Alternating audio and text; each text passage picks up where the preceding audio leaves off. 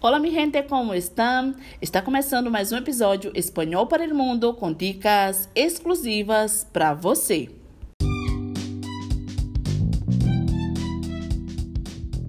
E hoje vamos falar sobre frases que são importantes para se utilizar em situações de viagem. Pelo menos eu considero que essas frases são primordiais. São frases básicas de início de diálogo, né? Mas é, que fazem toda a diferença na hora da, da comunicação ou para se aproximar e buscar uma informação.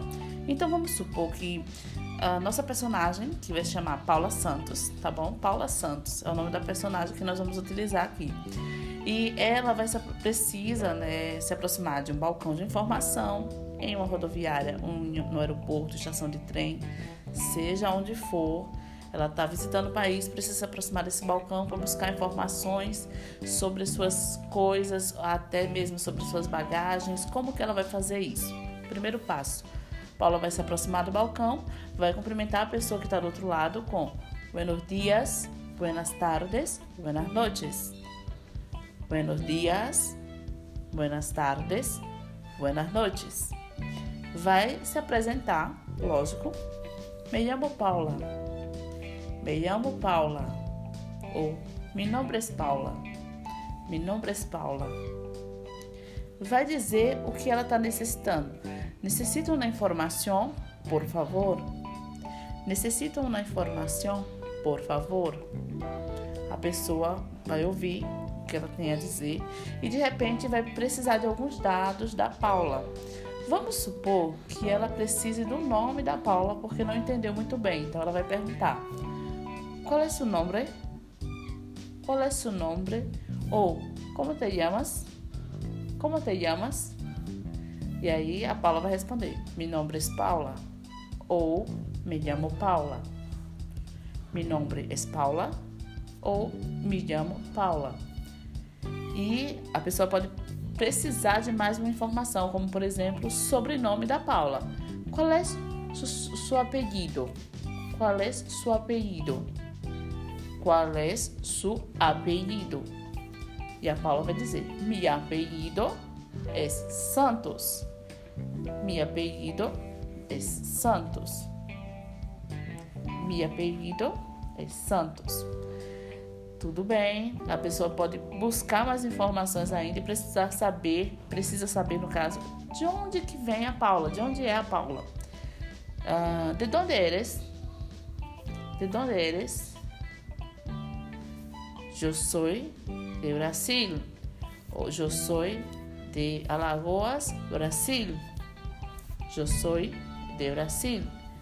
Qual é sua direção? Ou seja, além de saber de onde ela é, de que país ela vem, né? Qual é o endereço dela? Qual é sua direção? Qual é sua direção?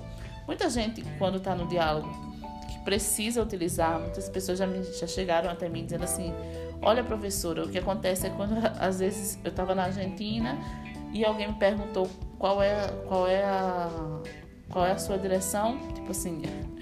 E aí eu fiquei pensando que era para dizer é, para onde eu queria ir, né? Para onde eu queria ir, no caso. E não era, né? Não, não, na verdade, quando a pessoa pede direção, que não é direção, né, gente? É direção, é endereço. Direção em espanhol, é, aliás, direção em português é endereço. E não direção, né? Não é qual é a sua direção. Pode até ser nesse sentido, mas no sentido de é, qual é o seu endereço residencial, no caso, né? Qual é o endereço que você ou qual é o endereço que você quer? Qual é a direção que queres informação? Para qual direção estás indo?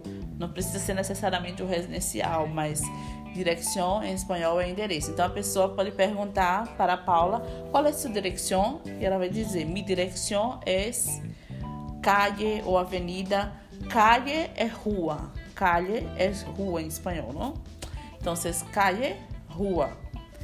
E aí ela vai dizer toda a, a o seu endereço para a pessoa. E daí, depois de muito diálogo, a Paula também pode estar querendo saber. É, na verdade, o que, ela, que Paula está querendo, a busca da Paula por informações sobre sua bagagem, vamos supor. Então, É, necessito saber onde está minha bagagem, meu equipaje. Perdão. Necessito saber onde está minha equipaje. Ou a Paula também pode dizer a seguinte frase: Necessito saber onde está minha maleta. Ou necessito saber onde estão, plural, estão minhas maletas. Então, existem essas três formas. Tanto pode falar no singular, necessito saber onde está minha equipaje, ou necessito saber onde está minha maleta. Ou no plural, necessito saber onde estão minhas maletas, ou onde estão minhas equipagens. A pessoa respondeu a Paula, orientou onde que estão as bagagens dela e quando chega e tal. E aí a Paula é, pode querer agradecer e dizer graças ou muitas gracias ou gracias por, por ajudar-me. Quer dizer, muito obrigada por me ajudar. Gracias por ajudar-me.